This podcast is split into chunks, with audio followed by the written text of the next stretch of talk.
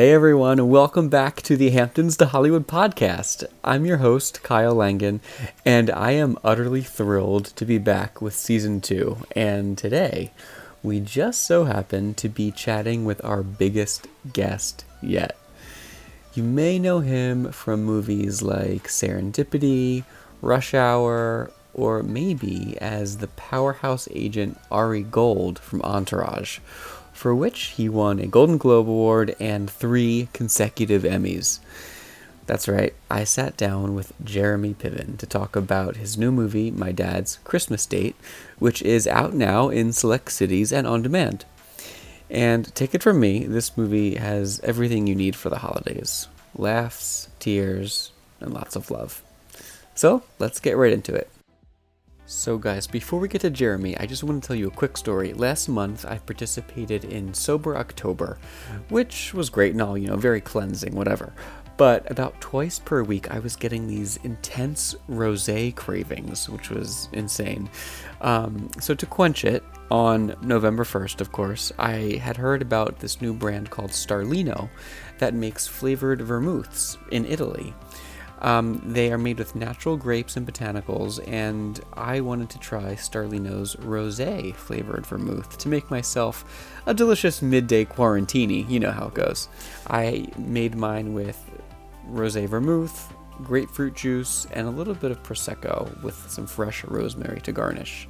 The cocktail was perfect, but honestly, I could have had the vermouth straight out of the bottle, which I may have done twice.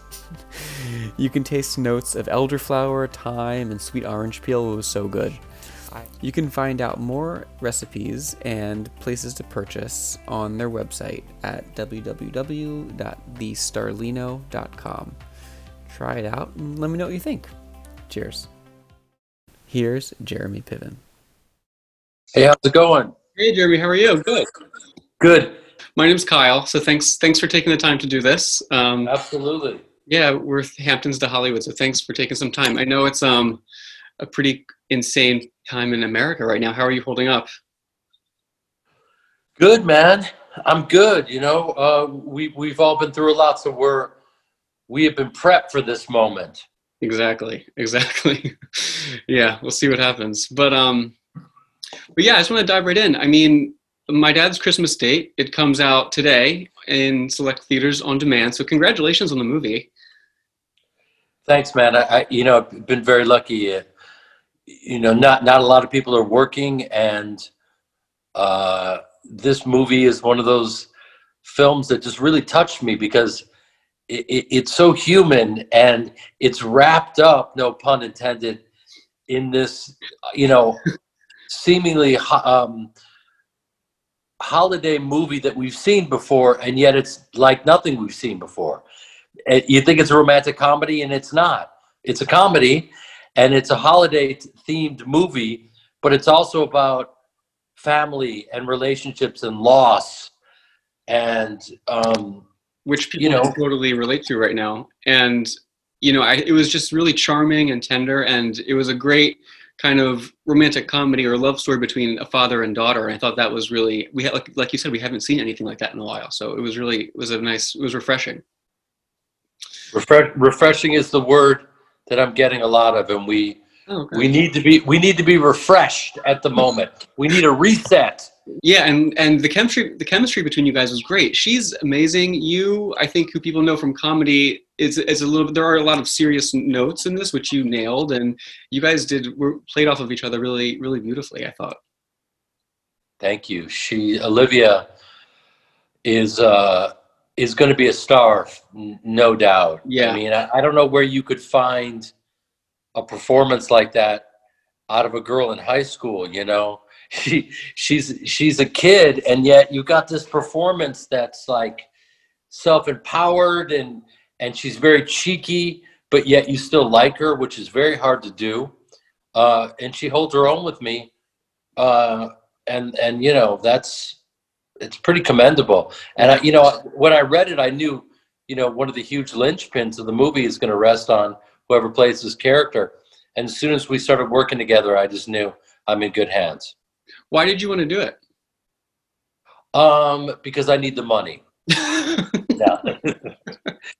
And, and the and the irony of that is, you know, we're in we're in times right now where we're just lucky to shoot. You know, Yeah. there are movies as you know that are being shut down, uh, COVID protocol, all this kind of stuff, and and movies like this are really the way forward. You know, it looks like this big lush studio movie, It and the reality is this is a COVID-proof movie. Smaller, sm- smaller crews, and we're able to shoot it almost like a guerrilla-style movie um, because we've got the best DP in the game and guys who, you know, the the the Brits know how to do it, man. Not that we don't here, but they're, they're working with less, and so they have to be incredibly inventive. And this movie looks huge, and yet we shot it this year, if you can believe it, wow. which is hard to believe. Yeah, yeah, that's no, that's amazing, and it, it has a it's a has a really nice style, and um, yeah, you would never know that it's like more of like an independent style kind of production. You would never know.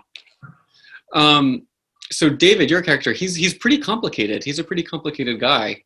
I like you know how he had these aspirations to become a dancer, and then you know couldn't follow his passion, which was funny um, because of his family, and and you know you have been you are someone who I think from what I know about you, have followed your passion into acting, and your parents were, you know, in, in the arts, and um, and I just wanted to see if you ever had kind of thought about what, like, like your character had, like, if what if you, what would have become of you if you had played it safe? It's a great question. Um, safe. You know, it's so funny. I've never even thought of that word or that option or that. Never. Um, and as an actor, I've never played it safe. I think if you play, if you're an artist, this doesn't answer your question, but I will. If you're an artist and you and you play it safe, um, to me, it's just not that interesting because if you're playing it safe, if you're trying to look good, if you're self-conscious, if you're vain, uh, you're not gonna create on your highest level. It's just not gonna happen. You have to dare to look absolutely ridiculous, and then you might be onto something. And that may sound pretentious, but I don't know any other way. No, not at all. Um, well, yeah. What would you So, say? Sorry, sorry to interrupt you, but you just said if I played it safe. Yeah. Um, well, you know, I've been acting since I was eight years old, N- not in front of a camera, just on stage, studying and performing in front of audiences. And then at 18, made my first movie and, you know, been doing it, f- you know, for decades now. So I don't know anything else. Never had a plan B and so you know i can't even imagine what what i would be doing i i, I love i love teaching and, and helping people and you know not you know if anyone who asks advice i love i love giving advice or um i've been doing stand-up comedy and learning so i'm i'm a, I'm a good student um so i don't know man that's a that's a great question Yeah. i know that if i was um playing it safe Or maybe Um, even what would you what advice would you give to someone who's like, you know, afraid because they might not have the money to pursue it or they're afraid of change? Like what would you say to that person? I would say that you need to own the fact that we're here for a finite amount of time and it's not very long. And if you put aside your dreams and, and um, your passion and things that you're connected to to play it safe, it, it, it's a losing battle. Listen, if you put everything into something that you love and into your aspirations and it doesn't work out you know that that's a noble life Right. because you know you knew that you gave it a shot. And by the way if you go all in and this will sound so you know american but i don't know how you can lose because everyone has something to offer. Everyone is completely unique. Things that are your perceived weaknesses will be your strength. Um and and so you know if you truly go all in there's going to be a path for you. There's going to be something Yeah. um but if you don't you'll never know and you'll always wonder and it'll eat away at you and that's going to affect all aspects of your life you may be bitter you may not work on your highest vibration i don't know how we turned into some tony robbins TED talk, and I apologize. No, I I'm need to be- into I it. Need to be, I need I'm to be it. spanked. No, well, you know, I think um, you kind of touched on it a little bit, maybe, but because you are a trained actor, you've been you've been studying. You went to Tisch, which was similar to the character in the movie. I think you went to NYU too, right? Um, Yes, But so, a ton of places. how do you how do you reconcile like being like a, like a trained artist and and celebrity? Like, is that kind of a hard like balance, or is it just kind of comes with the territory, or what has it been like for you? Listen, I, I've got this very interesting perspective in the way that I grew up in a household of stage actors, hmm and we're all journeyman actors. You know what? What does that mean? Um, that means that you're done with your job and you're looking for the next one, and you know you're an actor for hire. I don't see myself in a certain way. I've stayed after it, like I said before. I'm just an actor who stayed after it, worked hard, trying to get better. Been doing it my whole life. Never satisfied, for good or ill.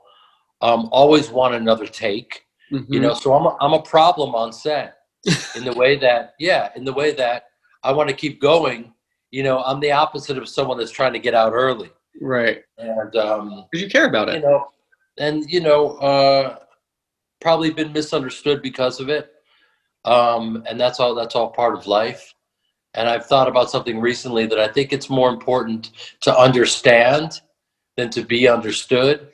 I just think that if we spend our lives trying to be understood trying for everyone to like us it's it's a it's a lot of wasted time.